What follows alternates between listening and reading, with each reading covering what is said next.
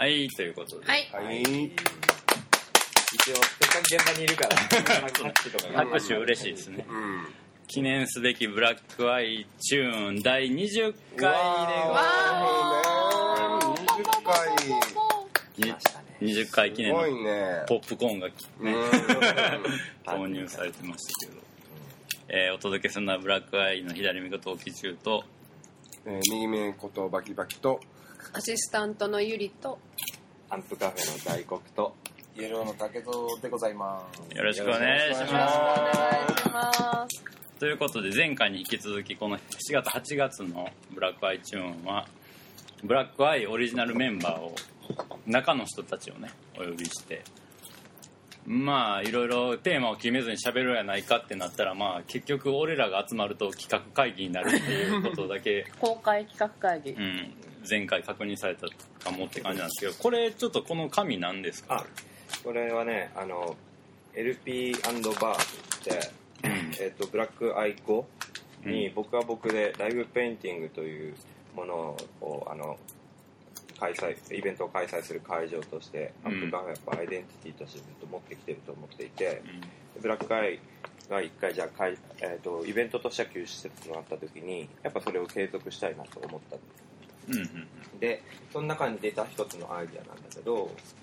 もうそもそもライブペイントって何が面白いのみたいな話を結構僕武蔵さんとメールだったり直接だったりでうん。まあこう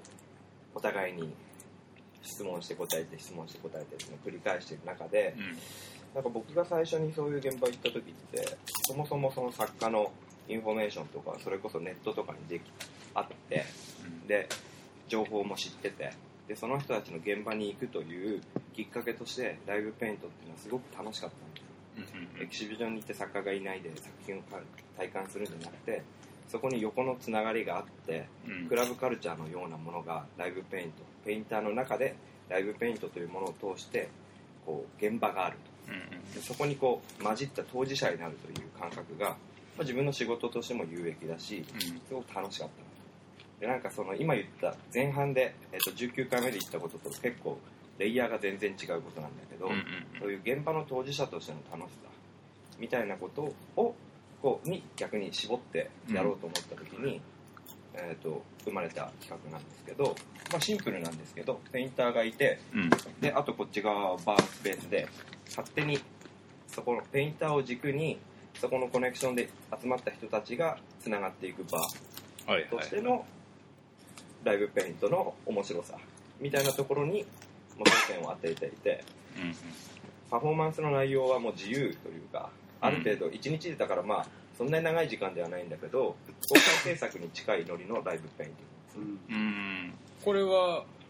この今ちょっと手元にスケジュールがあるんですけど月23回？そうですね。大体木曜日にやるようにしてる感じですうんうんね、うん。のペースで。うんこれブッキングは大悟君がやってるそうです。のそれはまあ、えー、とち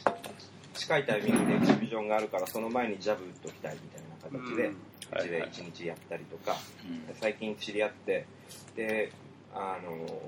エキシビジョンやるの僕結構こうハードルをちょっと今設けていて、バンバンやらない方がいいなと思ってて、うんうんしっかり準備してやりたいからでもなんかつながった人と一回ここで何か企画を形にしておきたいという時にもライブペイントっていうのは結構フットワークで軽くできるというメリットがすごいあると思っていてうんうんうんそういう意味でライブペイントっていうのを、まあ、あのきっかけに使わせてもらってるという感じですね。LP& バそう。で LP って言ってるのも、まあ、言ってる人いると思うんだけど今までも聞いたことあるんだけど、うん。ライブペイントって何なのみたいな時に、うんうん例えばショーケースでしょとかーうん。バトルにした方がいいとか、うん。もっと人前で書いてたら何でもそうだよとかいろんな次元に広がっていってライブペイント、だったらもう DJ も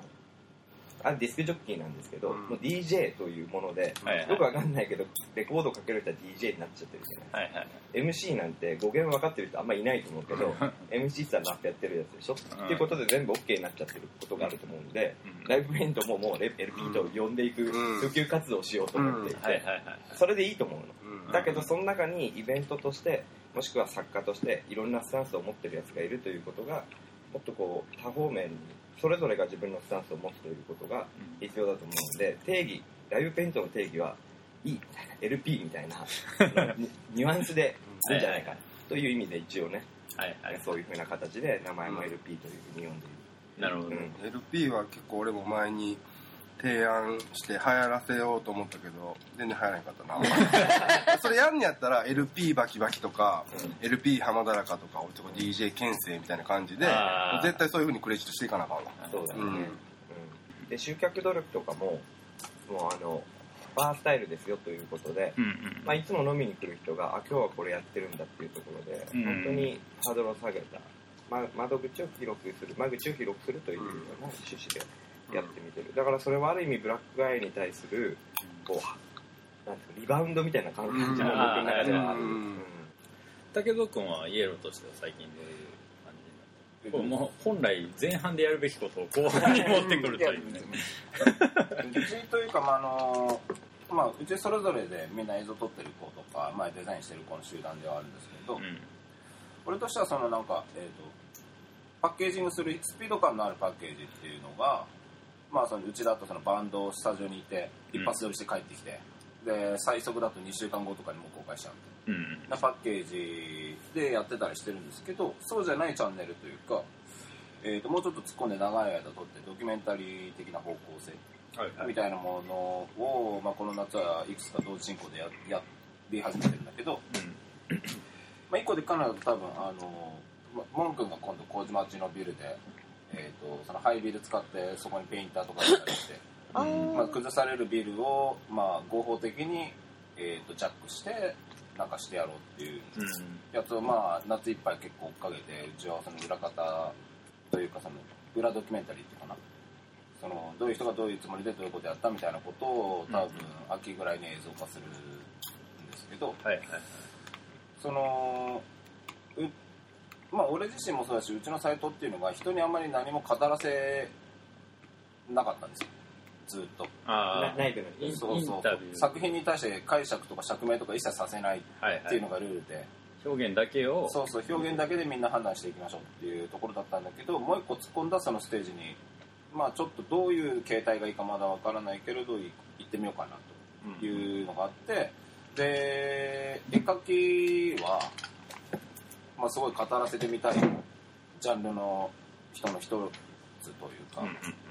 で割とみんな語るやん。うん。語れる人多いのよ、うん。バンドの人は割と語れないから。ズギうんャーンみたいな感じ。で、ででとりあえずまあその聞いてみようかと。でまあもちろんその上がりはその絵描きそれぞれの絵描きで判断してもらう部分はあると思うんだけど、まあ、俺たちはこうやってお前のことを見たぞと。いうような映像を作るっていうのはちょっとやってみようかなっていうところはありますね、うんうんなるほどね。YEALO ですからね。イエロまあいいイエロ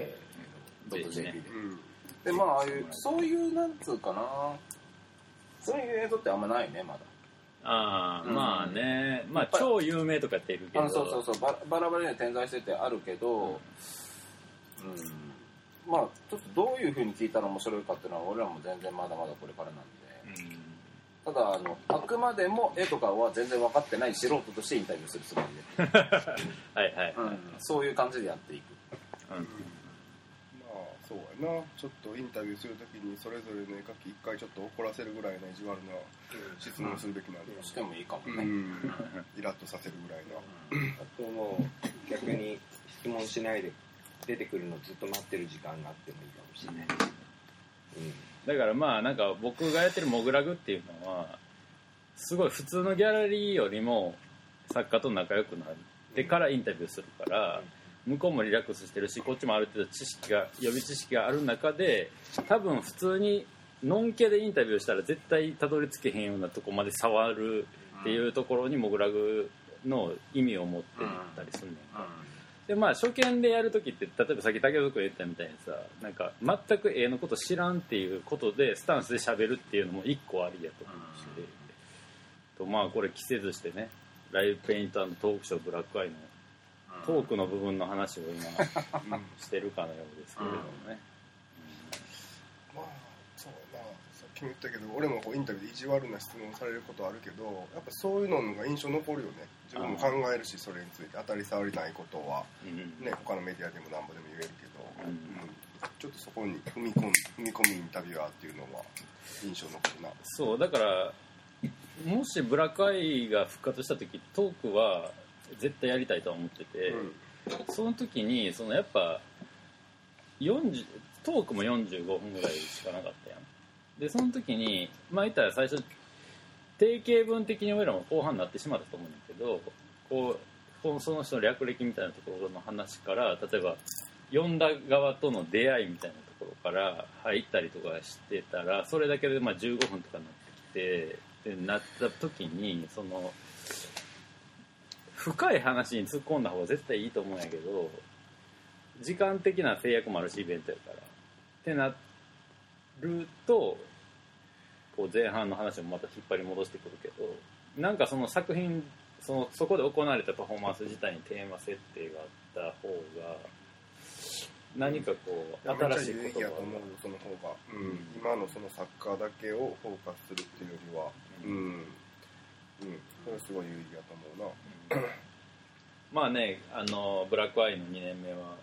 2年目の後半はねアンケートとかも。ああやりましたね。うん。結構面白い質問あったとう思う、ん。あったよね。ありましたありました。みんな文章うまいなとう思う、ん。仕込みかってぐらい。うまい。だから考えてんだよやっぱ見て、うん、そうやろね、うん。多分なんかやっぱり結構ライブペイントってこうエモーショナル音楽みたいにエモーショナルなものっていうよりかはその45分間とかに見ながらなんか考えてんねやろなとは思う、うんうん。でもそれがすげえエモーショナルと思うけどね、うんうん、なんかこう喚起するものはあるっていうか。もう単純になんでそこで赤色いっちゃったかみたいなは 話でもいいいいけどもあでもなんかそういうの多かった気がする感想で。なんでこの色を使ったんですかとか、うん。はいはいはいもうでも初期の初期段階ではすごく当然な質問だと思うんだよね、うんでまああれを進めていけば客もどんどん成熟していってもうそういうふうになる。たかもわからんね、うん。うん。なんかあれはなんか一体感というか、うん。この現場ですごいう。なんかだから次やんねやったらその数っていうよりは質うんにちょっとあれよね。そうかもね。うん、重点を置きたいかな。一回一回ちゃんとやでまあ喋ったことと、まあ、テキストに起こすであったりとか、それぐらいのことを一回一回、まあ、半年に一回とかなんか分からへんけどちゃんと意味を持たせてできた方がいい気がするね。まあペインターの下準備もある程度かかるやろうし、うん。こっちの下準備もかかるしな。まあここでちゃちゃ入れしたいのはだからもうライブペイントシーンがアートシーンと絡むべきなのかみたいな話。そこもそこもでそかい。れちょっと話すべきやろう、な。んそこもでかい。なんかその俺もそれに対してはえっとまあいろいろ考えるとこもあって、うん、でまあさっきの文脈云々になったのはさっきも言ったその京都のアートのギャラリーアクアってとこでやった時に、まあ、結局そういう自分の中でも壁にぶち当たったというか、うん。すすごい人が来て集客もすごいあって、で、まあ、イベント自体は成立したけどやっぱりそのアートの中ではやっぱ成立せえへんし扱いにくい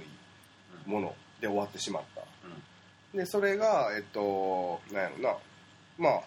道場に関しては、まあ、なんそういう意味では、まあ、道場自体がアートに関わるかっていうのはあんまり意識はしてないんだけど、うん。ライことライブペイントってなった時にやっぱりそのなんやろなあのさっき言ったまあ江戸時代の絵師であったりとか、うん。そういう部分にもうちょっとちゃんと接続していけるようなこっちもこう勉強であったりとかそういうものはあの必要か必要じゃないかでいうと必要な気はしている。気はしていてでそれに対してまあそんなに動けてなかった自分もいるしなんやろうなそのそれを知った上でやっぱ違いますよっていうのと勉強して。でそう知らずにやらずにただ反発してるだけっていうのはちょっと訳が違うかなとは思ってはいる。うん。もし、まあ反発してるようにも見えないけどね。そうやね。うん。うんちょっとさそのアートっていうのは何なのかっていうのだけ定義してもらっていいですか？アートはとりあえず一応現代美術的にはまあ西洋美術的なもの。だからその歴史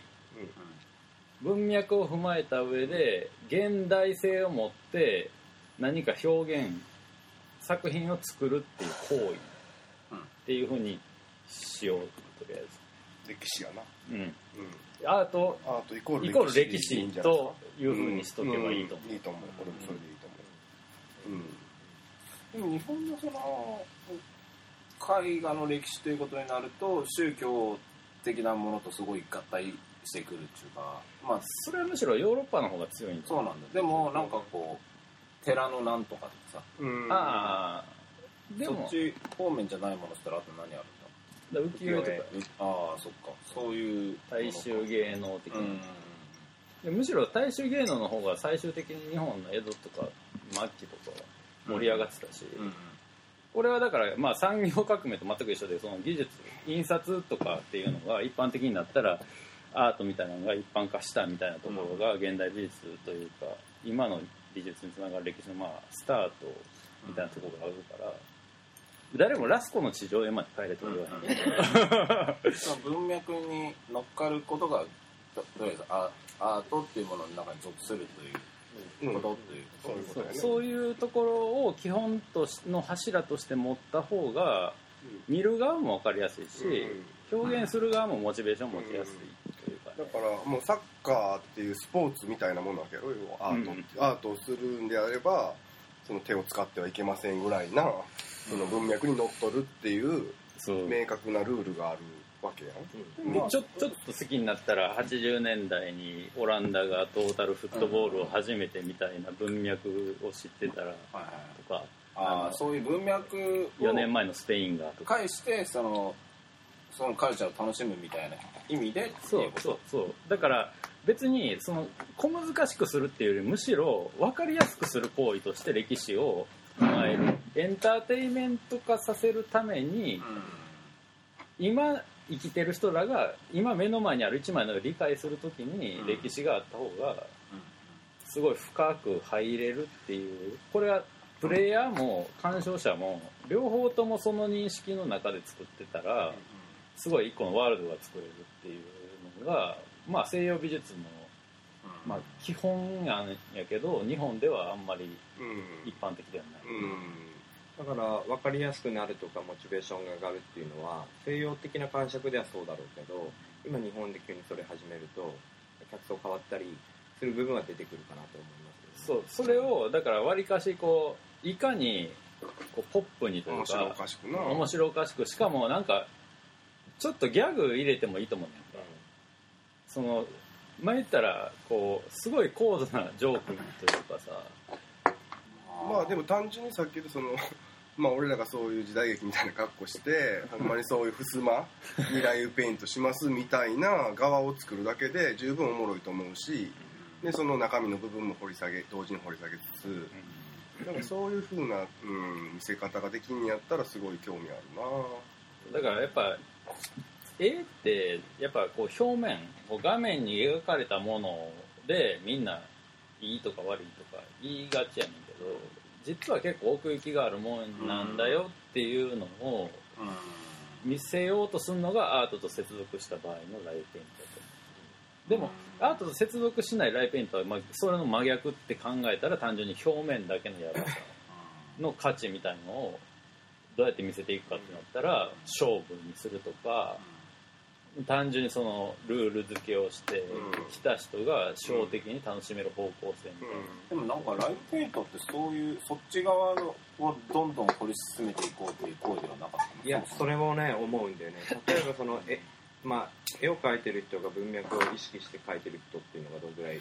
こう割合的にいるのかわかんないけど、まあ、アートとして絵を描く時っていうのは常に文脈を更新していくというあのモチベーションを持ってることが多分アート作品だと思うでもライブペイントがなんで面白いかっていうともっと音楽に似てるうん。こう時間軸の中でパフォーマンスするという面白さが普通のええあの完成した絵を見ると違う面白さがあってまたちょっと MC バトルとか DJ バトルに戻るけどあれはもう音が鳴ってるという時点で音楽ですと。うん。で MC バトルは MC バトルの中で勝手にシーンを作っててそこで盛り上がってる。うん。そこを音楽のメディアが勝手にこういうシーンも音楽の中にやるよと言って拾っていくというような流れもうんうん。あるんでライブペイントが向かう方向の一つとしてそういう方向もあると思う、うん。無理やり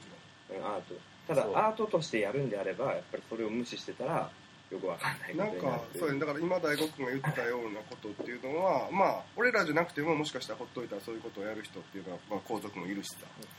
俺らじゃなくてもそれはできんのかなと思うねんけどそのアートの接続っていうのは俺らでももちろん勉強せなあかんけど俺らが今やるべきこととして旗をなんつうの方向性としてはうん俺らがやるのはやっぱそっちなんかなとは思う。うん。すげえ勢いでピンとこねピンとこへん。え なうん。いやでもそれはそうやしわかる。やねんけどその当事者としてそれをやりたいのはすげえわかる。でもなんかそれは2人の絵描きとしてややればいいじゃんって思ってしまそれはそうなんやけどあのー結局ブラックアイの一個他にない特徴の一個はトークやと思う、うん。うんだからうそれでもさそれこそその場で起こったことをあの解説してほしいよ。ただその場で起こったことを解説するときにその今までのやり方やと、例えば山尾君が呼んできたうん。ペインターに対しては割と俺はフレッシュな対応ができたりするしその逆もあんねんけど、うん。逆に言うと山尾君が呼んできたペインターに対して山尾君はもともと知ってるから、うん。まあ、知った中で今日はこういう今までこうやったけど、今日はこうやったみたいなことは言えるかもしれんけどどっちにしたかってそのある一定以上を超えへんトーク超えへんのよトークで。超えれへんの。だから俺が山尾君が呼んできたペインターを知るとか。そういう感じのもの。う んでそれをさ見ててさまあおペイン例えば山尾君が呼んできたペインターに対して俺はフレッシュやから客に寄ってるとは思うんやけど、とはいえなんかトークとかって結構まとめたりとかもあったりとかしてたら客ではないかったりするわけやん。だから俺は一応絵プ一応一人の絵描きとしてうん。こういうことを喋ろうかなみたいなことの意識で絵を見たりとかはもちろんするんやけど、うん。そうなった場合はあらかじめ俺を知ってくれてないとダメだったりするしまあもちろんこれはいゆくゆくはというか基本的には俺と山尾浩平という絵描きはまず知られた上でじゃないとブラックアイを何をやるにしても始まらへんところはあると思うんやけど、当然そういうふうにはなるよね。その何かしか何かを動かしていたら、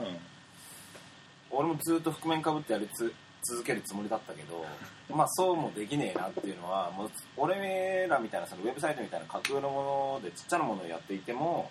やっぱどうしてもある。だってすげえ武蔵さんってどういうこと考えてるどういう人なんですかって他から超聞かれるから。まあでも何も考えてない。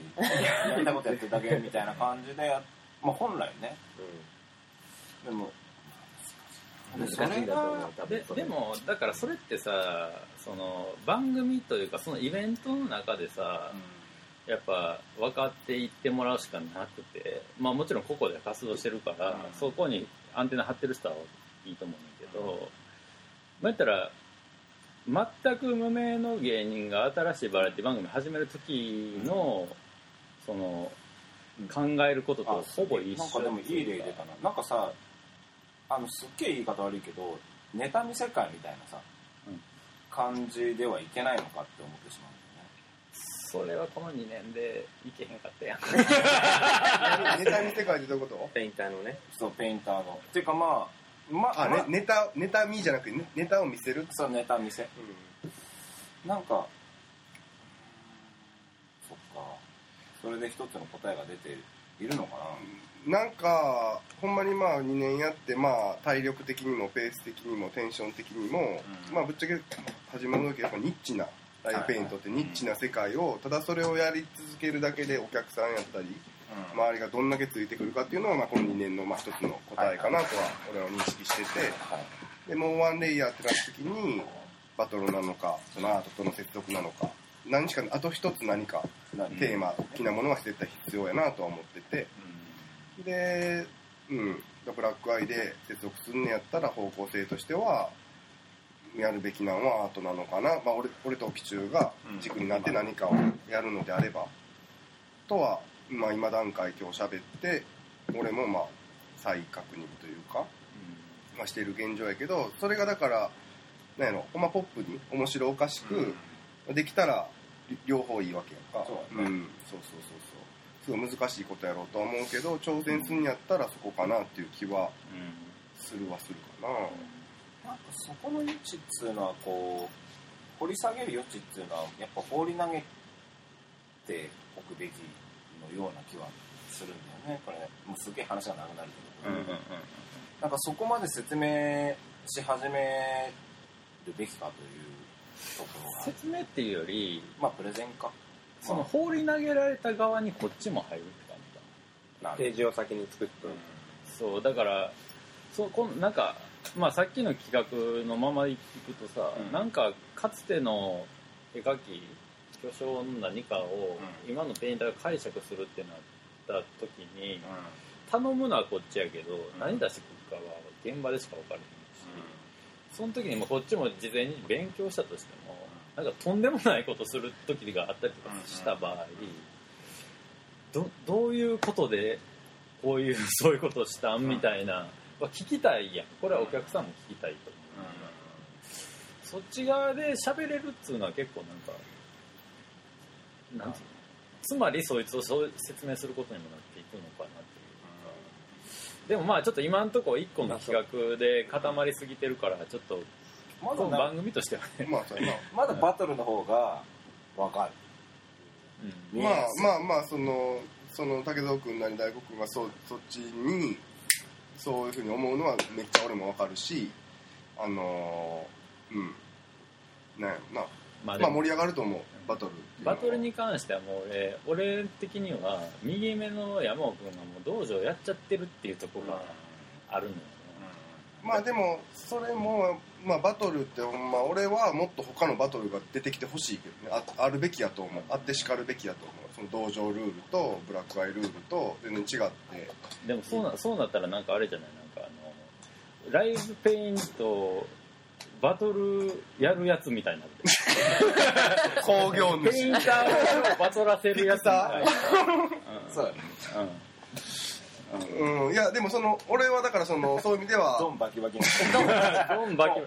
髪の毛もめっちゃもっさもさにせなあかんし。あれやったんや。ベッドさせた方がいいんじゃないですか。ベッド。ベッドって何？な。ああやっぱ勝負はああなるほどね。まああ。それめっちゃおもろい工業主でもうどうせならもうブラックな方向にめっちゃ行っちゃっああやばいね。沢でフォトカルチョうん。トトカルチョライブペイントが入場料をまあ払って、まあ、プラス500円とか。そのそれをどっちかにベットして。これ配信できない。えそれってどうなの？形を変えればいけんじゃん、うん、うん。これがやっぱ一番難しいのはバトルの難しさでもある。んだけど、ライブイベントやる時の、うん。勝敗のさうん。あのそう。価値がさ、うん。点数とかじゃないじゃん、うん。そう。だからベッドとかにした時に納得できない人とかも超いっぱい出てくるし。いやそうそうそう。点そうやすなごい権威的なスポーツとは圧倒的に違うとこがそこあー。でもまあその点数例えばでもスポーツでもフィギュア。もそううん点数制じゃん。で あああれだって嫌ですよ俺。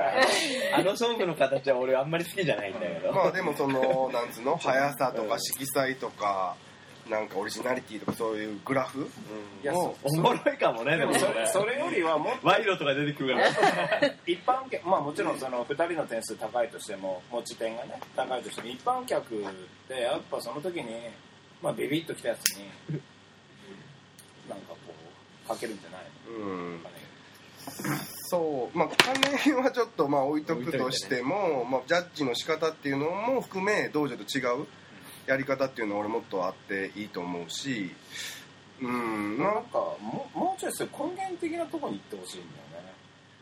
まあ、俺ずっとそういうことばっかり言ってんだけどもうちょそそれが表面的と言われてしまうと俺はそれ表面じゃねえって言いたいんだけど、じゃあアートうんの文脈に絡めない形のライブう。ん、っていうかもうアウトの文脈と関係ないから俺。知ったこっちゃないもん。いやいやいや。さちゃちゃこれ今俺の個人の発言ね、うん。そのアートでどんなだけ価値があるかどうかっていうのは俺には重要ではない。今の時点ではね。投資対象となったら重要重要かもしれない俺が金持ちになるとだから、うん、それでもね俺は表現者だライブペイントやるペインターにとっては重要なテーマやと俺は思いたいね、超なんかだから絵描きにとっては超重要なのはそすごくわのか絵で食ってくっていうね食ってくだったりお金を得るっていう一つの要素としてやっぱりそのほんま行政とかさそのアートっていうな中でさほんまにしょう俺から見てしょうもないことに莫大な金がうん使われてるわけじゃない、いやそれはでもしょうもないことだからだよまあまあまあでもそうしょうもないことでも文脈を踏めば逆に言えばそうなるわけで俺らがやってることはしょうもあることやってやっぱ思ってるしすごい、うん。そこにやっぱその金が流れるような動線はやっぱ作りたいし。うん。うん。そうそうそう。まあ、いやらしい言い方したらさなんか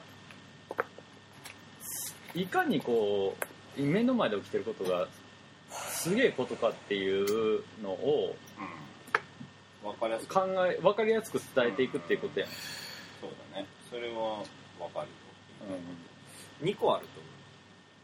と思う。そのすごく特別な現場にいるといううん。うん圧倒的な経験を少数でもいいから持ってる大事なところにポイントに伝えていくことと,、えー、と意味とかを説明したらシンプルなんだけど超人が集まっててすごいこう興味を持って動いてる人が多いということ、うん。お金が動くということは多分その2個だと思っててバトルにするのか、両方やったらええんちゃうアートバトルでええんちゃう。だから テーまあ多分そうそうなると思ううん。そうなると思うけどこの前さあの6月にさあのテクノうどんっていうイベントがあって、うん。ああやってたね。アメシンの。そうそうアメシン君とかがやってんけど俺の友達が演者で出てさこんな人数の客でライブしたの初めて言ってんけど600人ぐらいおったんやはであれしかも入れ替え制やって、うん。延べで多分1000とか超えてんねんけどであまりにもまあ名前もキャッチーやしやってることもあれやからワイドショット来てうん。それの映像見たんやけど、そうなってきた場合主催者アメシン君が答えててんけど、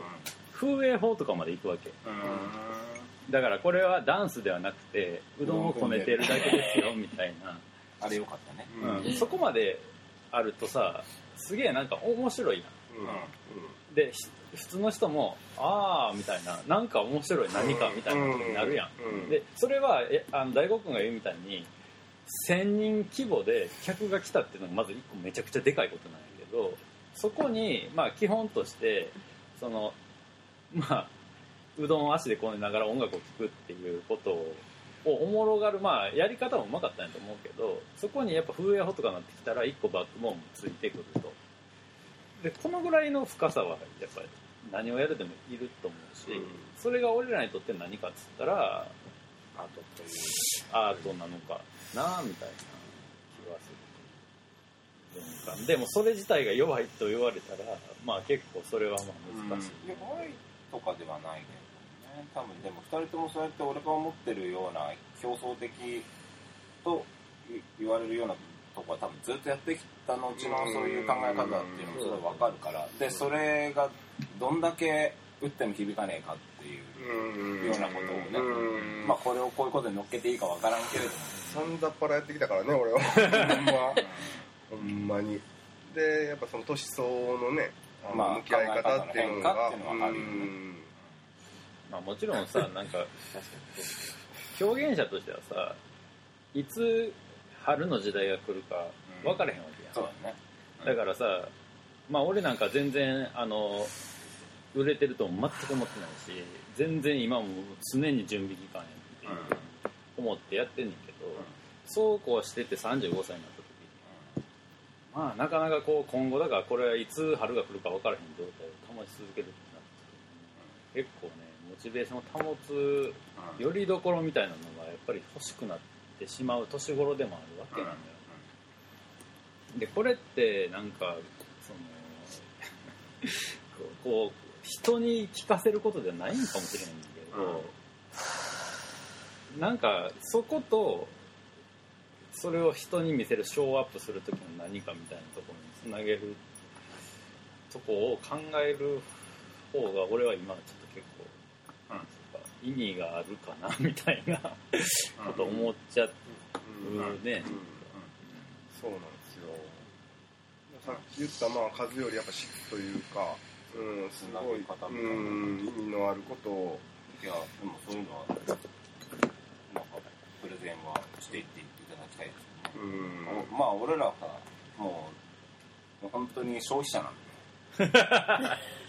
もうこれこそ闇ですよ 投げても投げてもどんだけでも飲み込んでしまうんです、ああまあその闇との戦いですよね作る人でもだからこう ど怖や怖いや。でもまあそこでやってる人の意見も当然聞きたいし、うん。あともう客観的にどう見えるかとかを常に意識しておきたいところで、からまあね俺らも着付けしようかとか言ってる。着付けしようよ。うん。ビジュアルにこだわるっていう。そうそうそう。中野ブロードウェイ行かな。時代に生徒探しに行かな1万円握りしめてロードウェイってい。う1万円でオイランセット買えるからまた明日も取り直さなあかん。な ねやりたいな。でもね難しい。本当になんかまあ最近そのモン君とも一応いろいろ打ち合わせしてて、まあ、あの人もすげえ分かりやすくて、まあ、アート本当にそういう意味でアートっていうのはデパートにしかねあことをすごいまあ言い切るタイプで、うんまあ、金出してもらわない限りは絵描きとして絵描きとして食いたけりゃデパートで売れる絵を描くべきみたいな感じのタイプなんです多分デパートも厳しいと思うまあそうだね。まあ象徴だねまあ大量消費の象徴ですよ。うん、ライブペイントが、まあ、国内での盛り上がりっていうのはバトル形式であったりそういうので、まあ、十分盛り上がっていく気はすんねんけど、まあ、海外にこれを輸出するってなった時にただ面白いパフォーマンス集団というかっていうよりはうまくやっぱアートの文脈を利用していかへんとサバイブは厳しいやろうなっていうとこはあるかな、うん。日本のってこと日そう本のそうそう。そうだからそのまあねその、まあ、浮世絵があえてフランスとかああいうとこでさ評価されたみたいなああいうちょっとある意味戦略みたいなものはあのど天然でいってそういうふうに評価してくれる人を待つっていうのもまあ一つだと思うねんけど両方からねそこはちょっといかへんと、ちなみにそのライブペイントというものを軸にした時に、うん。えー、とアートとしてこうつなげられるようなうん。過去のこう歴史っていうのはある程度こう目先とか目処が立ってる。まあだうーん俺はだからさっき言ったお前全然知らんけどやっぱ江戸時代の日本のヒントがあるとは思う まあでも俺は別に西洋多分ねそこが俺見えてたら、うん。いやそれガンガンいける。見えてたらとっくにやってんちゃう その具体的な方法あがのそのグラフィティではないってとこからスタートするべきかなとは思うけどね、そもそも日本にそういうものがありましたよの方がポジティブですごい未来がある気がすんねんけどな、例えばさ浜田らかとかってさ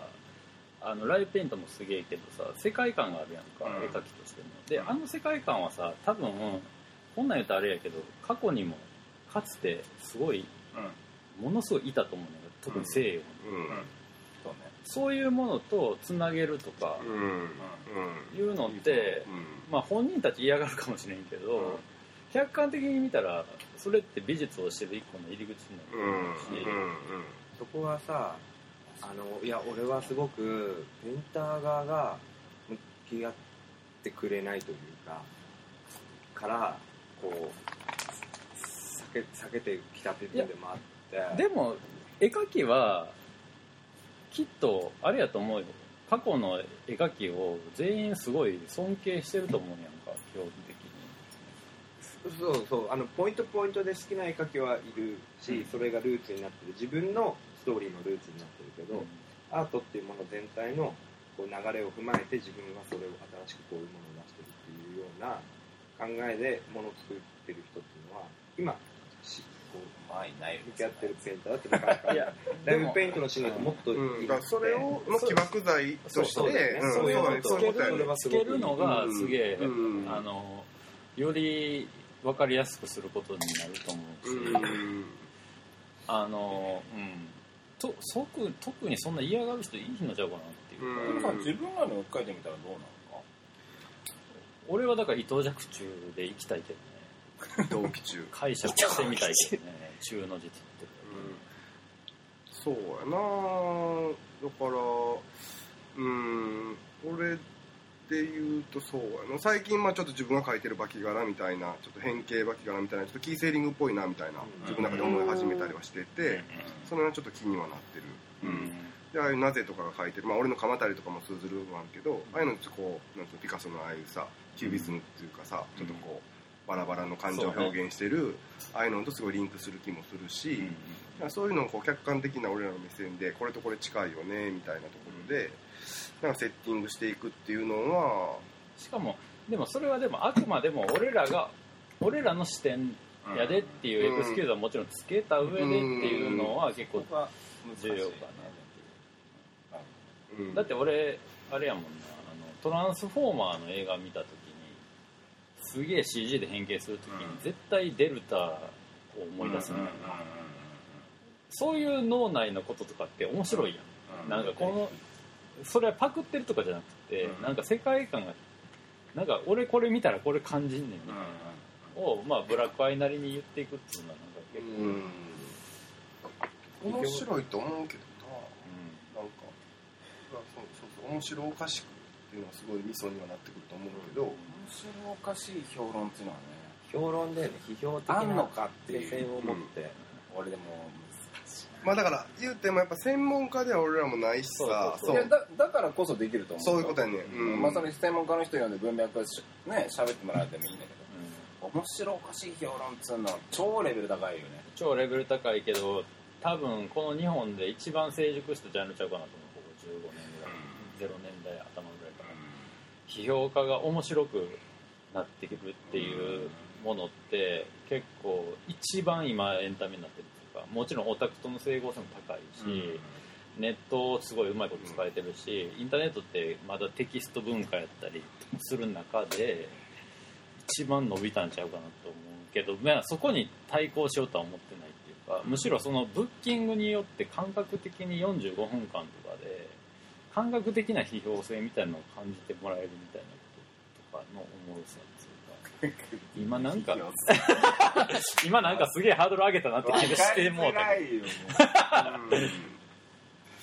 面白い言ってる。ことはうん。なんか面白いうんなんか、うん、面白そうな気もするし取り上げる作家っていうのもやっぱよりすぐりにはもちろんなってくる気がするんやんか。なってくるね。うんまあそんな数は打てへんよねこの内容だと。一回一回を濃くする方向にはうん。うん。まあでも見に来るやつにそういう情報を仕入れることを強いるっていういうのは別に悪くない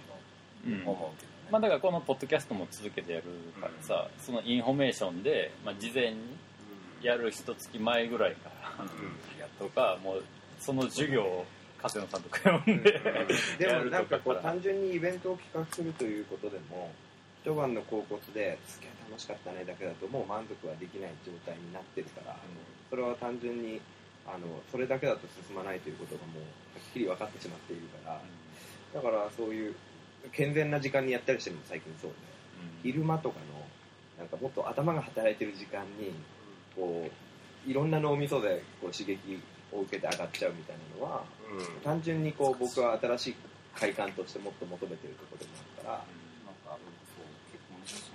ななんかやる側のエエゴじゃねえのっていう気もしてくるわけですそういうの。でももうお俺らは快感をずっと提供する側なんじゃねえのって俺は思ってんだよ。イン超インスタントなことでも。俺のマインドはそういう感じでもう使い捨てだろうが何だろうが永遠快快感を提供するなんていうの立場にあるでもそれはでもあれじゃない？でも45分間で目の前で一人のなりが絵を描いてるっていうところに付随してくるんじゃないその回、いやだからブラックアイは俺は別に止まる必要はなかったと思うよ。俺個人としてはね、うん、全然まだまだ面白かったし面白くなれると思ってる,、うん。てるまあそうやなやっぱ俺個人としてはそれがやっぱ厳しい。けど、うん、ちょっとあれやね。なんかしさかうん。なんかしか生まれないって感じだ、うん。あとまあ集客的な問題がやっぱでかかったんでまあやる側で考えうることっていうのはやっぱりあれやんな。これやったら人来るんちゃうっていうことを基本的にまあこれも前半19回と一緒の感じになってくるけどその時に何を乗っけるかみたい俺でもこういうのポッドキャストでさ配信もう20回もするとかっていうのはすげえいいと思うな、もうそうやって全部こうシェアしていくというか、うん ぜひメールとかで意見とかねいやそれこそフェイスブックページを活用していただきたいな、うん。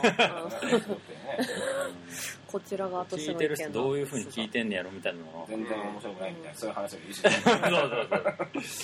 まあ泣きながら破りしてますけどそういう。メールメールはあれですね そうそうそう。だよね、まあ本当はそうやって入ってきてほしいよね。うんまあだからあの前半でも言いましたけどこれは大いなる企画会議というテーマもあるんでこの番組自体は。何かこうライペイントなりブラックアイなり僕ら喋ってることに対してね思うことがある人はぜひ通ってください。Facebook のはい。ブラックアイページでどんな形でもいいんでメッセージをい。ただいただけたらなと、なんかイベントとして盛り上げるためにもその関係者という意識を持ってる人がたくさんいるというのはであの最終的にはこのイベントはやっぱ2人がやりたいことをこう形にしていくのがいいと思うんだけどありがとうございます。もちろんそうなんだけどでもいろんな立場のいろんな人を 入れて同じようなテーマでこう会会議みたいなこととかもありだと思う。そこで何が生まれるかじゃないけどそこで参加してる人たちはこれからのブラックアイの新しいことにより主体的に興味を持って多分いろいろ関わってくれる、うん。そういうのとかを例えばやってみるのもありかな俺はもうとにかくはそのブラックアイって名前をいつまでも残していけるっていうかうん。のまあ、どんな形でやられ残していくっつうことの意味みたいなのがすげえ重要だと思う。いや俺もそれはめちゃくちゃ大事だとにかく継続させるっていうこと、まあ、俺らが自身になった時にあやっぱ全然もう儲かんなかったねってなったらそれはそれまで。みたいなね、そうそう。まあ、まあ違うチャンネルで儲けてそこまで生きていったとして。そうそうそう。いやだから基本的にはやっぱブラックアイはライブペイントを中心にいろんな物事を考えるっていうところに今なってるしでこのポッドキャストで話してることとかを、まあ、いずれは形にはしたいなとは思うし、まあ、形にしないとね俺ら形にする人間っていうか形にするべくしてやってるから、それでも。それがよりいい形になれなればいいなみたいそうね。うん。まあでもすごい有意義な企画会議だったんじゃないですか今な日は。今日のやつね。かなりいいとう思うよ。ん。フリースタイルにしたらなかなか、やっぱこれできるメンツやなこれ。ブラックアイこれ私何もしないけど。いやまあいる途中で上着脱ぐとかがううんそうそうそう。私はなんか最近見届け人みたいな感じ。な いいいじゃんね。女神でそう女神。そうなんかこうやってあなんか頑張ってるみたいなのを刺激受けて私も頑張ろうみたいな。割とでもみんなゆりちゃん聞いてるか聞いてないかみたいなのをチラ見してるいや聞いてるから。ね、たまにこう女子の声が入るっていうことうん、も大事私はもうチャチャ専門っていうポジションを確立していこうと思ってるこれちょっと残念ながら音声メディアやけどね。まあいずれ復活した時にもうね。そう私はビジュアル要員なんで。ビジュアルで儲けていくタイプなんで。儲けていく。儲けていこうとまあそんなとこじゃないですかね。うん。ということで